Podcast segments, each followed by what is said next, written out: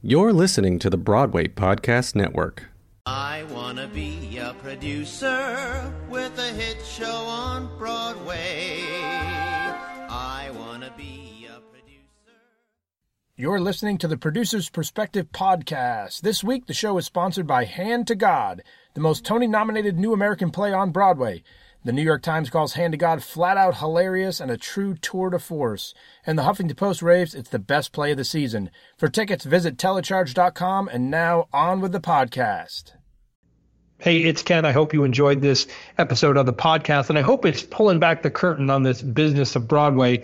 If you're looking to learn more about what makes this industry tick, go to my website, kendavenport.com, and sign up for my weekly newsletter. I'll send you one email a week, one article about what I'm seeing, trends, insights, marketing ideas on what's happening on Broadway right now. That's kendavenport.com. Hope to see you there and in your inbox. Hello, everybody. Welcome back to the Producer's Perspective podcast. Before I introduce my next guest, I want to tell you a little story back from the days of the 90s, 1993, when I witnessed my first tech of a Broadway show. It was Grease. I was the production assistant, which meant I got everybody coffee. Uh, as you all know, tech is a very arduous process where the cast and the physical elements of the production finally come together we actually had a lot of moving parts on that show. Lots of scenery, props, a billion Vari-Lights, and cues to go with it. It took us a couple weeks to get through teching the show, and when we did, I remember the PSM saying, okay, now let's run it from the top. And I remember thinking, this is going to be a disaster. I had never seen a Broadway show come together, but still, I knew after two weeks there was no way we were going to get through it. And then we started, and we got through it. Just like that. We only stopped, I think it was twice, and it was because the cast had questions. The crew did not. And after the dinner break, I, I went to the stage manager and I said, is this typical for a Broadway show? Is this a fluke? Was this an easy show? And he said to me verbatim, Ken, that's what happens when you have the best stagehands in the world working on your show. And today, I'm talking to the leader of those stagehands, James Claffey Jr., the president of Local One, the Stagehands Union. Welcome, Jimmy. How are you? Thanks for having me. And Jimmy has a long family tradition in Local One, including five brothers who are members of the union. Right. I hope you didn't have to lobby too hard for their votes. No, no. Uh, he's been a member himself since 1982. As a stagehand, he worked at venues all over the city, including Radio City, Madison Square Garden, and of course most of our Broadway houses. He studied labor and negotiation at both Cornell and Harvard. Never heard of it. Uh, and has been serving as an officer of Local One since 96 and was elected president in 2004 and is now on his fourth term. So, Jimmy, before you were president, back when you were a stagehand, which I love, you worked yourself up through the ranks. Sure. Tell me a bit about the process of how you became a stagehand in the first place. Well, uh, I became a stagehand because I followed in the footsteps of my father. Uh, it's uh, it's not unique. I mean, it, it's uh, there are a lot of father and sons and nephews and, and, and cousins in the industry that doesn't preclude uh, others from getting in the business. But um, I came in. I'm proud that I came through my father. My father had five of his sons that he trained personally at City Center, which is the 50, 55th Street Dance Theater over uh, uh, on 56th Street. Uh, he trained us all for years. We became members, and then we all branched out. I happened to be at City Center for quite a while, and then uh, I branched out to Madison Square Garden. I branched out to actually the, the television portion of our jurisdiction through the networks. Uh, my brothers went through uh, various locations, Radio City, Broadway. Uh, we all kind of branched out, and uh, you know, my father did a good thing for us. Was he a carpenter, electrician? My father was the head electrician at City Center for about 15 years. And you were an electrician as well? I was an electrician at City Center. Later on, uh, and, that's why we like to say at Local One, you're a jack of all trades, because uh, later on I moved over to uh, at Radio City. I was in the property department. I worked at ABC Television on One Life to Live in either the carpenter department, prop department, or the electric department. And uh, I think that our most successful stagehands are probably ones that are well-rounded. Um, I will suggest that uh, there are stagehands that are far uh, more talented as far as the technical skills, but uh, having a general knowledge in every area will, will serve you well. What was the first project that you worked on at City Center? Do you remember? I do. It was the Music Man with Dick Van Dyke. And uh, that was unusual because City Center is a dance house. So for 13 years, I was the head spotlight operator for a lot of the, the dance companies, Alvin Ailey, Joffrey Ballet, a lot of the uh, you know a lot of the incoming uh, ballet companies from around the world and around the country that came in, and uh, I got really exposed to the dance world. But Music Man was was, was a musical, but it was not typical at City Center because it was a dance house. But it was it was fabulous. It was a terrific experience. You coming right out of high school. Um, you know, for a guy who wanted to be a baseball player, I, I became a stagehand, uh, and to, to experience that was really something uh, quite remarkable.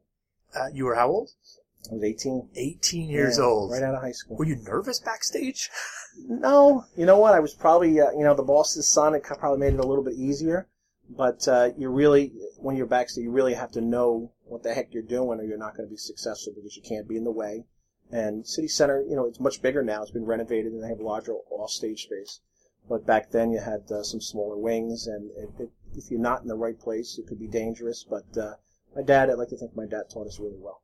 It's funny you say being in the way. On that same production of Grease, I ended up as subbing as a stage manager. Oh, okay. And it was at the O'Neill, which doesn't have a lot of Oh, wing yeah. at all. Oh yeah. And I literally, after about two or three times subbing, running the deck, I was like, I don't want to do this anymore. literally, because the stagehand, you know, we talk about choreography on stage. There Right. is as much or more choreography backstage. Absolutely. And I just kept getting in the way of stagehands who were not, uh, Right. who were very politely told me, perhaps backstage is not the best. Go f- in front of the proscenium. At least Ken." they were polite. Yes. Oh, yeah, that's all. Mhm. Um, tell me a little bit about the uh, the apprentice program, because for for those people out there that are listening, that I would like to be a stagehand, I would like to get involved. You do have an extensive apprentice program. Absolutely, and I appreciate that you, that uh, you brought that up. We have uh, an apprentice, program that we're very proud of.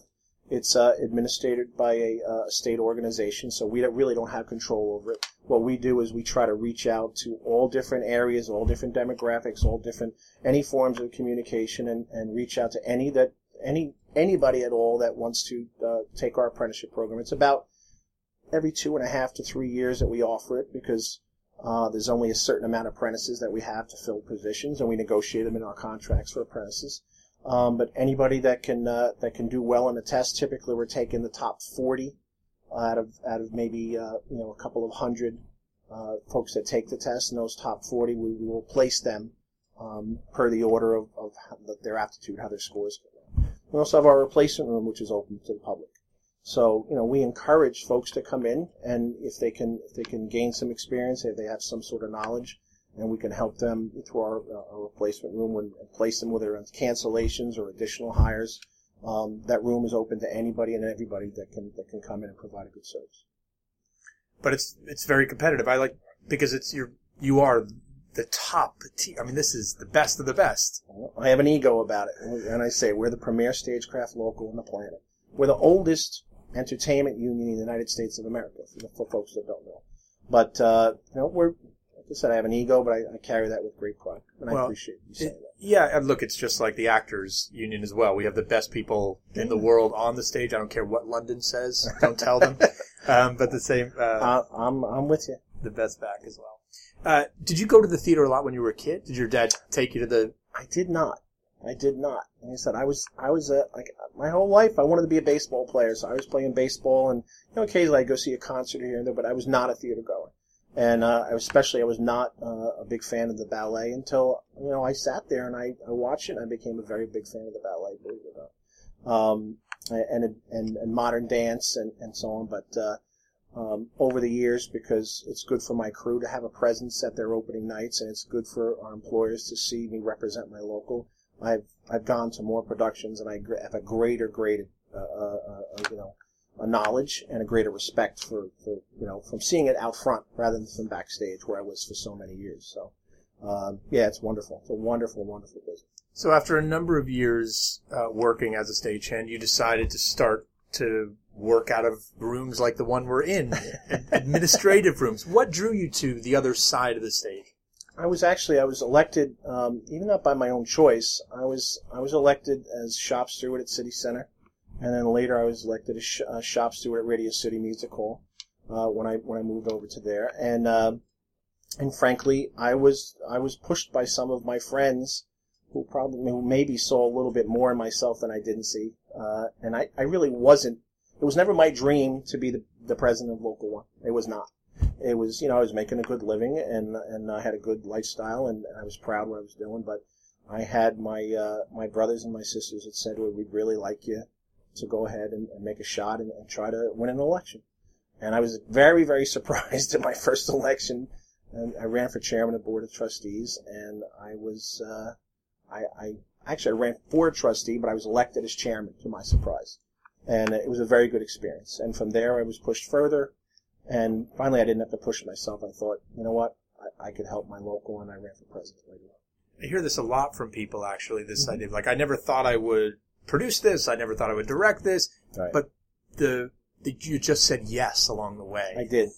And you know what? And frankly, I, I found my niche. Uh, you know what? I, I, I care about my members. I care about the labor movement. I care about my employers who, who are, you know, we have to provide a good service for. And I think that I'm a, a, a I'm better at what I do now than I, when I was actually on the stage. And I'm going to bet that some of my brothers and sisters will say the same thing.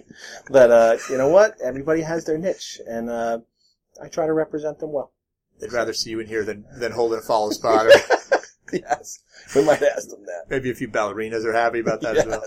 Uh, so tell me, you're now the president of Local One. What does that mean? What What is your role and responsibility as the president of a union? My role is uh, one is to make sure that our, our more than 3,200 members of, uh, of Local One are served, and uh, and and again the other is to make that our, make sure that our employers are served. I have a, an executive board that we uh, you know that we're the leadership that are elected by the membership of Local One.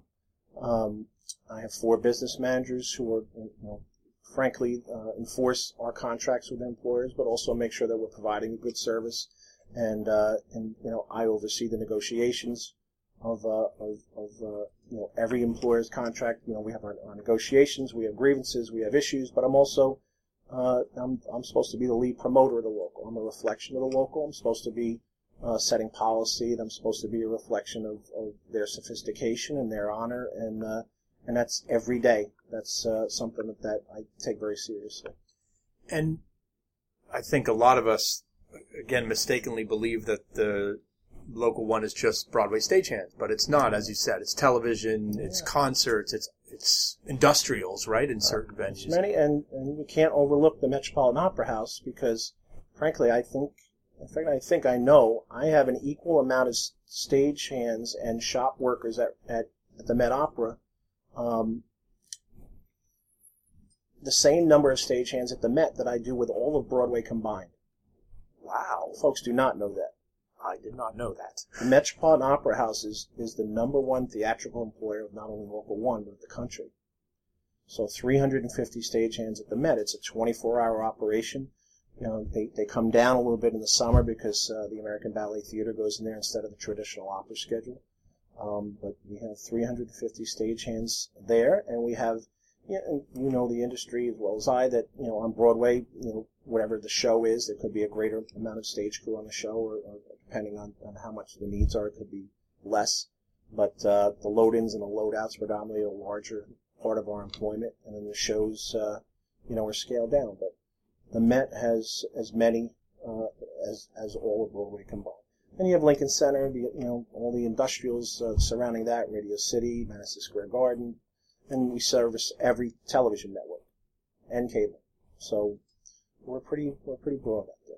I can't imagine it. The issues are the same in each different medium. Must- Totally, totally different. And I even try to explain that. You know, I sit in the Central Labor Council, where, where predominantly they'll say our contract's up. You know, like the MTA, our contract's up with the city. I 75 contracts. So every venue, you know, every space has its own contract. We actually have a benefit with the League of America, you know, with the, with the Broadway League, where um, you know they represent with us 31 theaters, where we can negotiate uh, you know, the Nederlanders, and Jujamcyn, and Shuberts can negotiate a master agreement, and pretty much some of the, the theaters that surround it we can follow through. But, you know, everybody else has their own individual agreement. and They all have to be individually bargained. And, uh, it's, you know, it's ongoing. I have 12 open negotiations right now. That we're 12. bargaining. 12. And we have to, we have to get a deal on each, and then we got to move to the next set. And it, it's, that's why we have four business agents as well. It can't be an easy gig for you keeping members of uh, of the op- the union that's at the opera and the Broadway It's true. happy. Very Very true. And and it's the same thing with employers. Employers are comparing their contracts with, with everybody else, and our members are saying, why are we not getting more or the less than somebody else's? And um, you know, it's it's a it's a delicate balance. You try to try to please everybody. You've seen a lot of changes, I would imagine, in our industry over the past couple of decades. Yeah, yeah. What What's the biggest change that you've noticed in your work? Uh, well, for, for the union itself, the biggest changes are one, the automation, which has reduced, frankly, some of our crews for the shows that I was talking about, and the healthcare crisis that's affected not only you know our union, every union, but every organization across the country. So, you know, with automation and, you know, become, becomes greater challenges because of the technical aspects and you gotta, you know, there's, there's just, as we say this and it's with respect, you know, we're no longer, you know, uh, the industry of box pushers. Everybody brings a talent. Everybody has to get added knowledge or added skill. And, uh, and automation has increased, you know, requirements on the load-ins and the tech periods. But when you get to show, you're breaking down to a smaller crew. And that means that some of those folks that were on the load-in and the tech period are uh, looking for work work elsewhere. And again, as a matter of respect, you know, even to the to the to our employers on Broadway, um, you know, we're we're now at a really successful period of time where there's there's shows in the theaters, but and there's folks backed up waiting to come in. You know, some of our members will say, well, you know, let's wait for the next show. Let's wait for this show to leave and bring the next show in because we have a load-in period where we actually can be employed. So that's contrary to some of our producers, obviously, because they want their show to run for as long as possible. So it's a it, it's a balance that you have to deal with. The healthcare crisis, everybody's dealing with it, and uh, and you know we're part of that as well. And and uh, until somebody with a white horse uh, uh, comes in for, you know, across this country and changes something, we're all going to be uh, dealing with it. And our employers have, uh, for the most part, acknowledged it and, and helped us with contributions as part of the bargaining process. Yeah, we're all going through. I, I have a healthcare. I'm an ATPAM member, which is covered by IATSE now as well. But I, we all, my as a business owner with my employees, we have a we have an issue. It's It's a struggle. So one thing that I've, I've noticed about you is you, you're a very hands-on president. When I was a company manager and a general manager, I would see you backstage talking to people. As a producer, I remember having an issue on Godspell, and I, I emailed you, emailed me back right away. We settled an issue, uh, the issue with the business rep. Mhm. Um, do you have a style of management that you would describe, or you want, and I, I'm, I appreciate you acknowledging that. My style is I get 110 emails a day, and I try to respond to every email in, in a moment's notice because I know I'm going to get the following ones followed. I'm sure you have the same thing. I get 90 phone calls a day, just like listen, it's like every other, you know, you know somebody that has a has a leadership role. Um, I, I I try to tell my members, you make a phone call, I'm going to return a call that day because you need me if you called me that day. Say the same thing to our employers because I respect their needs as well. But my style is just is is deal with it now because it's not going away, and don't deal with something you know later that you can take care of now. Um, and I'm very very sincere that I have to provide a service to both our members and to the employer, and I need to do that with honor, and I live by that. So I have a two-minute rule. If I can respond or solve the problem within two minutes, I have to do it right then and Yeah. there. That's what I tell my uh, employees. well, even us, I think I, I responded to you at midnight, and you responded back. I And know. I was like, wham, because that's when, and frankly, that's that's when the best time to get it done because you're just so much you're on the go. It's it's it is what it is. Do you like dealing directly with producers when producers email you and say, "Hey, there's a there's an issue. Can we talk about this?" Or does it? I'll- I'll deal with any anybody that's going to have a productive resolve. Frankly, there's not a lot of producers that contact me directly. Typically, they'll ask a theater owner to call, but uh, I've had producers that have contacted me, and I'm glad to do that. Um, listen, I'm not going to say no to anybody if it's going to it's going to have a resolve. I really am not. And I again, first and foremost, I need to be a gentleman. Who are your favorite producers and who are your least favorite? I'm kidding. You don't have to. you don't have to. You don't have to answer that. I may know the answer to that question anyway. um, now, uh, let's talk. You were president during the the one strike in the union's That's hundred correct. plus year history, 2007, which was uh, again it was the first strike. What was it about that time that which things got to such a head that they had never been before, for both sides? Actually, do you think? my, my view on that is is that um, I'm going to be honest, and, and even some of my friends on the other side of the table might might not um, appreciate it, but I think that it was a time that where the producers were becoming more vocal and the producers were becoming more demanding, and the theater owners, who in the past, and listen, my job is to review the past and see the history, and the theater owners frankly controlled our negotiations in the past, and I saw a turn where the producers had more involvement. And frankly, it's their money on the productions, and they want to see, they want to see, they have demands, and they want to see results, and I, I saw that change. Um, you know, with with uh, with with the strike, which is unfortunate because nobody wins with a strike. I can tell you our own internal pro- problems with our international was part of it. I'm going to say it. Uh, I think that maybe uh, you know our international at the time because it's totally different now. Um, it might have created politics that shouldn't have been, and uh, and we don't listen. We didn't have the relationship back then that we do now. I mean that that's actually it's healed you know really well.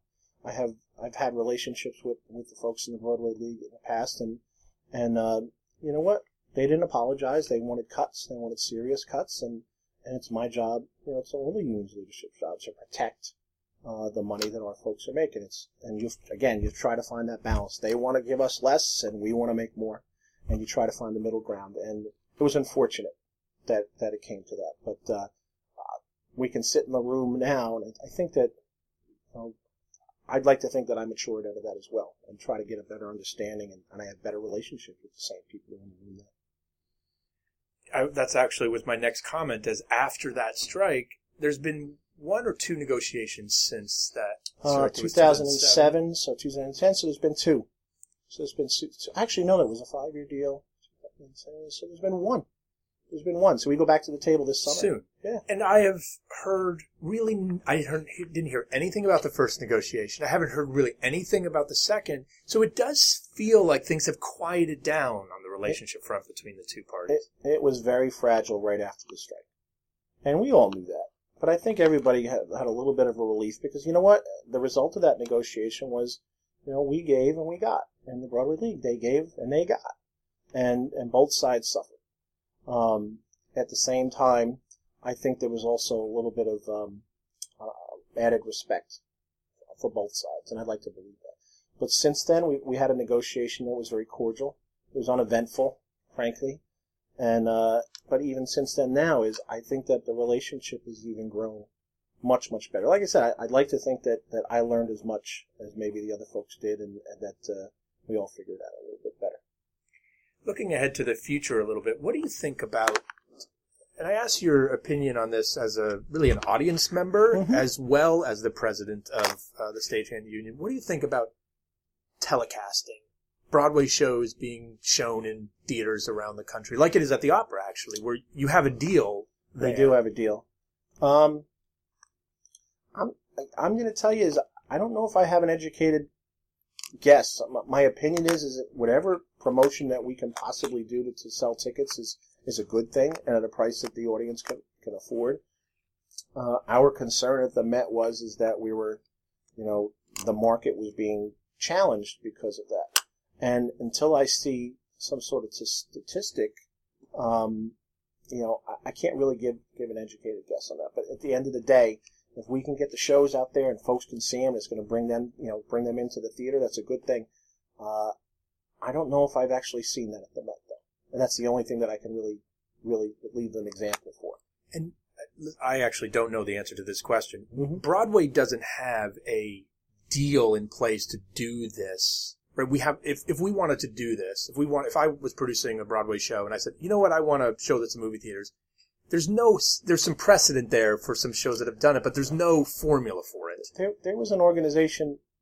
Uh, oh my goodness, it had to be 13, 14 years ago. There was a Broadway television network that tried to bring up that concept, and uh, I think there was one example. There was, there was a show years ago that Carol Burnett was with it, and they broadcast it, but but that deal has since expired because it was untested. It really didn't. It wasn't really something that that worked.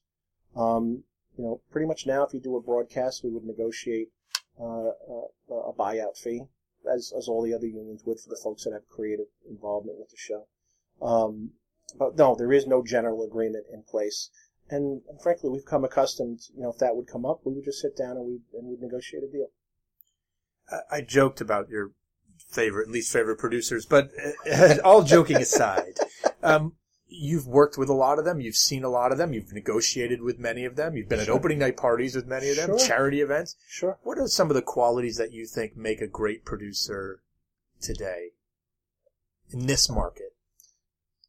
For, for myself, you know, and I'm going to tell you, and I don't know if it's going to be like a cliche, but a producer just like anybody else.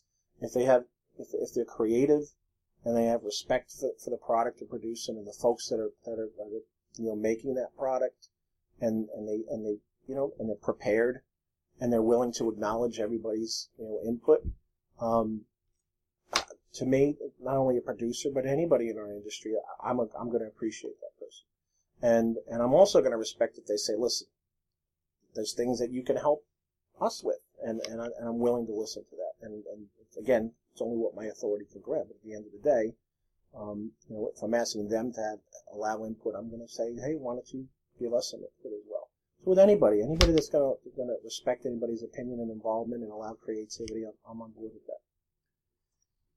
Where do you see labor relations? You said you're interested in the labor movement as a whole, not Sure. just in Broadway. Where do you see labor going in the next 20, 50 years? You know what? New York City is the number one, you know, labor city in, in the country, if not the world. Um, so the same struggles that are, are around the country right now are, are not necessarily existing now, but they could come here. Um, you know, for, so for folks that don't care about the labor movement, you know, versus somebody like me who leads a labor organization, um, the challenges across the country where, where states are trying to eliminate the ability for collective bargaining. And I think collective bargaining overall is, you know, I think it's, it's, it's a right that folks have to, to say like what I just said. Come back, come at the table, talk about what each other's requirements are, talk about whatever each other's needs are, and try to come out to a mutual agreement.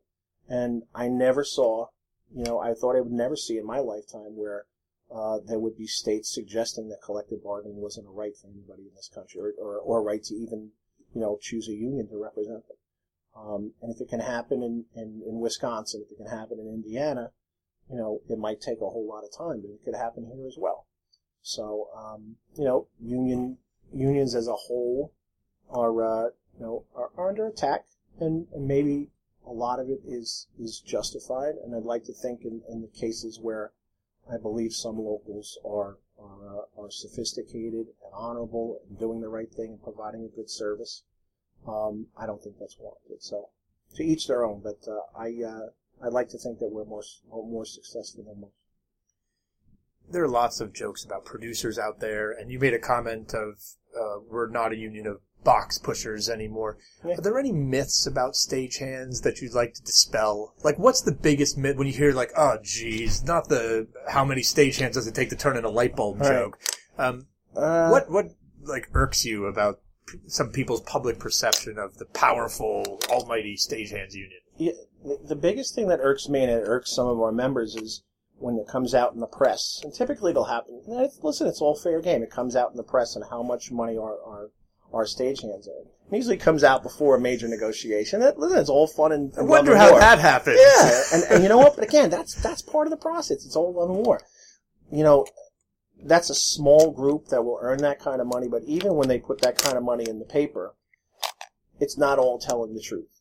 So when they put in there that they're making certain hundreds of thousands of dollars, that's in that's inclusive of their welfare coverage. That's inclusive of their pension fund contribution. That's inclusive of their sick day amount.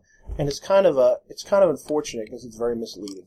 I'm not going to suggest that anybody's eating cat food at Carnegie Hall from our crew or some of our other crews, but I, I will tell you that some of our members that who are not coming close to those earnings are disturbed by the by the whole myth, which is a good word, that that, that everybody's making that because I have a lot of a lot of uh, members that are are trying to get by, and I have a lot of members that are in the median of earnings, and and uh, and I have a lot of members who are, who are more fortunate than others, making more. But uh, it's just a generalization that you know those making at Carnegie Hall, which is still a, a is still a kind of expanded number, it's not typical of everywhere else. But you know what? It's all fair and love, and you know, and you do what you got to do. All fair in love and labor. Yeah. Uh, it's funny. I never thought about that though. You you may get calls from producers saying, "I can't believe these people make so much money," but you also may get calls from members going like, "I can't believe they're making that much money. I'm not Yeah. making that much money." Yeah, and and they necessarily wouldn't. Even the average member that makes a certain amount you know, they're, they're not, if somebody makes $60,000, you're not putting in the press that they're making the, you know, whatever it costs for their health care. So you add, you know, $10,000 on top of that, whatever their pension contribution is, you add another 10000 whatever their sick day value. No, the wage is the actual wage that they're taking home each week and, and they're adding at the end of the year. Um, it's unfortunate that the press accumulates all the all the significant of, uh, of uh, different contributions because it's very very misleading. Again, I'm not suggesting that some of our folks are not doing well, but not as well as, as people think. Okay, my last question. Uh, I want you to imagine that the genie from Aladdin comes to your office, knocks on the door, and says, "Jimmy, you've been a you've been a great president for now in your fourth term and a great commitment to the local and to the labor movement. I'm going to grant you one wish. You can change whatever it is in our industry that drives you crazy, that upsets you, that keeps you up at night, whatever it is that really bugs you. It can be answers to this have varied from sippy cups to ticket prices. So it could be just the one thing that really gets at your craw about this industry that with the snap of a finger that genie would change instantly. What would that one thing be? I got to come back to that. You're gonna tell. I'm gonna think of something. Is that the last question? That was the last question. All right, so you stumped me on the very last question. I got to think about that. It's actually interesting because I've never really thought about that. It could be Sundays, all Sundays off, so you could spend time with your children. It could be Well, if you want to know, the big thing is, is that New Year's Eve, where I don't think that anybody should be out on New Year's Eve. So yes, if I if I'm really thinking about something, that's probably the thing that bothers me because I think I think it's dangerous out there. That's unfortunate, but I also think that it's a challenge for folks to get home. Uh, so, but what I'm thinking is, is that if that's the only thing I can think of, things aren't so bad, are they? Right? Things are not so bad. I'm sure if I had some time I could think of, but it's really if that's the thing I could think of, that's that's uh, I think we're doing okay. But no, New Year's Eve, and, and we've actually talked about, especially with the, with the Broadway League, about uh, adjusting the schedule and, and trying to negotiate something because they recognize that it's a problem too. it used to be that everyone did shows on new, like everybody it was. A, When I was at Show Boat, we had a champagne toast at midnight. It was a big deal. Now it's much, much less, Yeah. right? It's uh, it's been addressed, and, and because, um, like I said, it, it's unfortunate, but it has become pretty dangerous out there. on New Year's Eve. And you even get you get holiday pay for New Year's Eve, right? Uh, not really. No, New No. Year's Day. New Year's Day, which is say. which is rare. So No, we can New- work New New Year's Year's Day. We can work New Year's Day. so here's what it is. Uh, Jimmy, thank you so much for spending time with me and the listeners today. You know, before I asked you to do this, I told one of my peers that I was hoping to get you on the podcast, and one of my peers literally said, he'll never do it.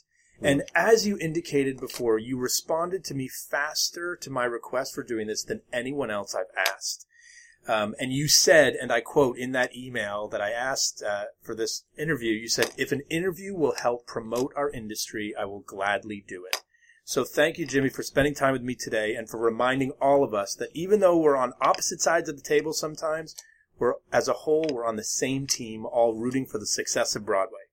Thanks to all of you for listening. Thanks for being here. And don't forget to subscribe to the blog and the podcast. Fun guests are coming up, including an actual Tony nominator. Ooh, tune in next time. You've been listening to the Producer's Perspective podcast. This episode was sponsored by the Tony nominated play Hand to God. New York Magazine says Hand to God is irresistible, intelligent, and heartbreaking. It's Broadway's unlikeliest new must see play. Get tickets to Hand to God at telecharge.com.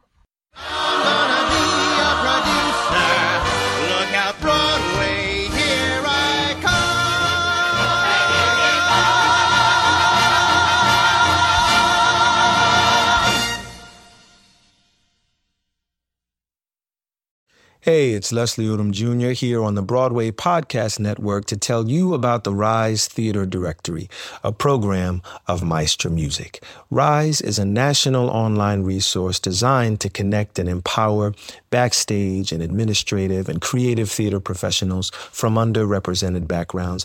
If you work or aspire to work in the theater community, this can help you find your next project. And if you hire theater professionals, search the Rise Theater Directory to find your next team. Create your profile now and get more information by visiting risetheatre.org. That's theater with an R E R I S E T H E A T R E dot org because only together we rise.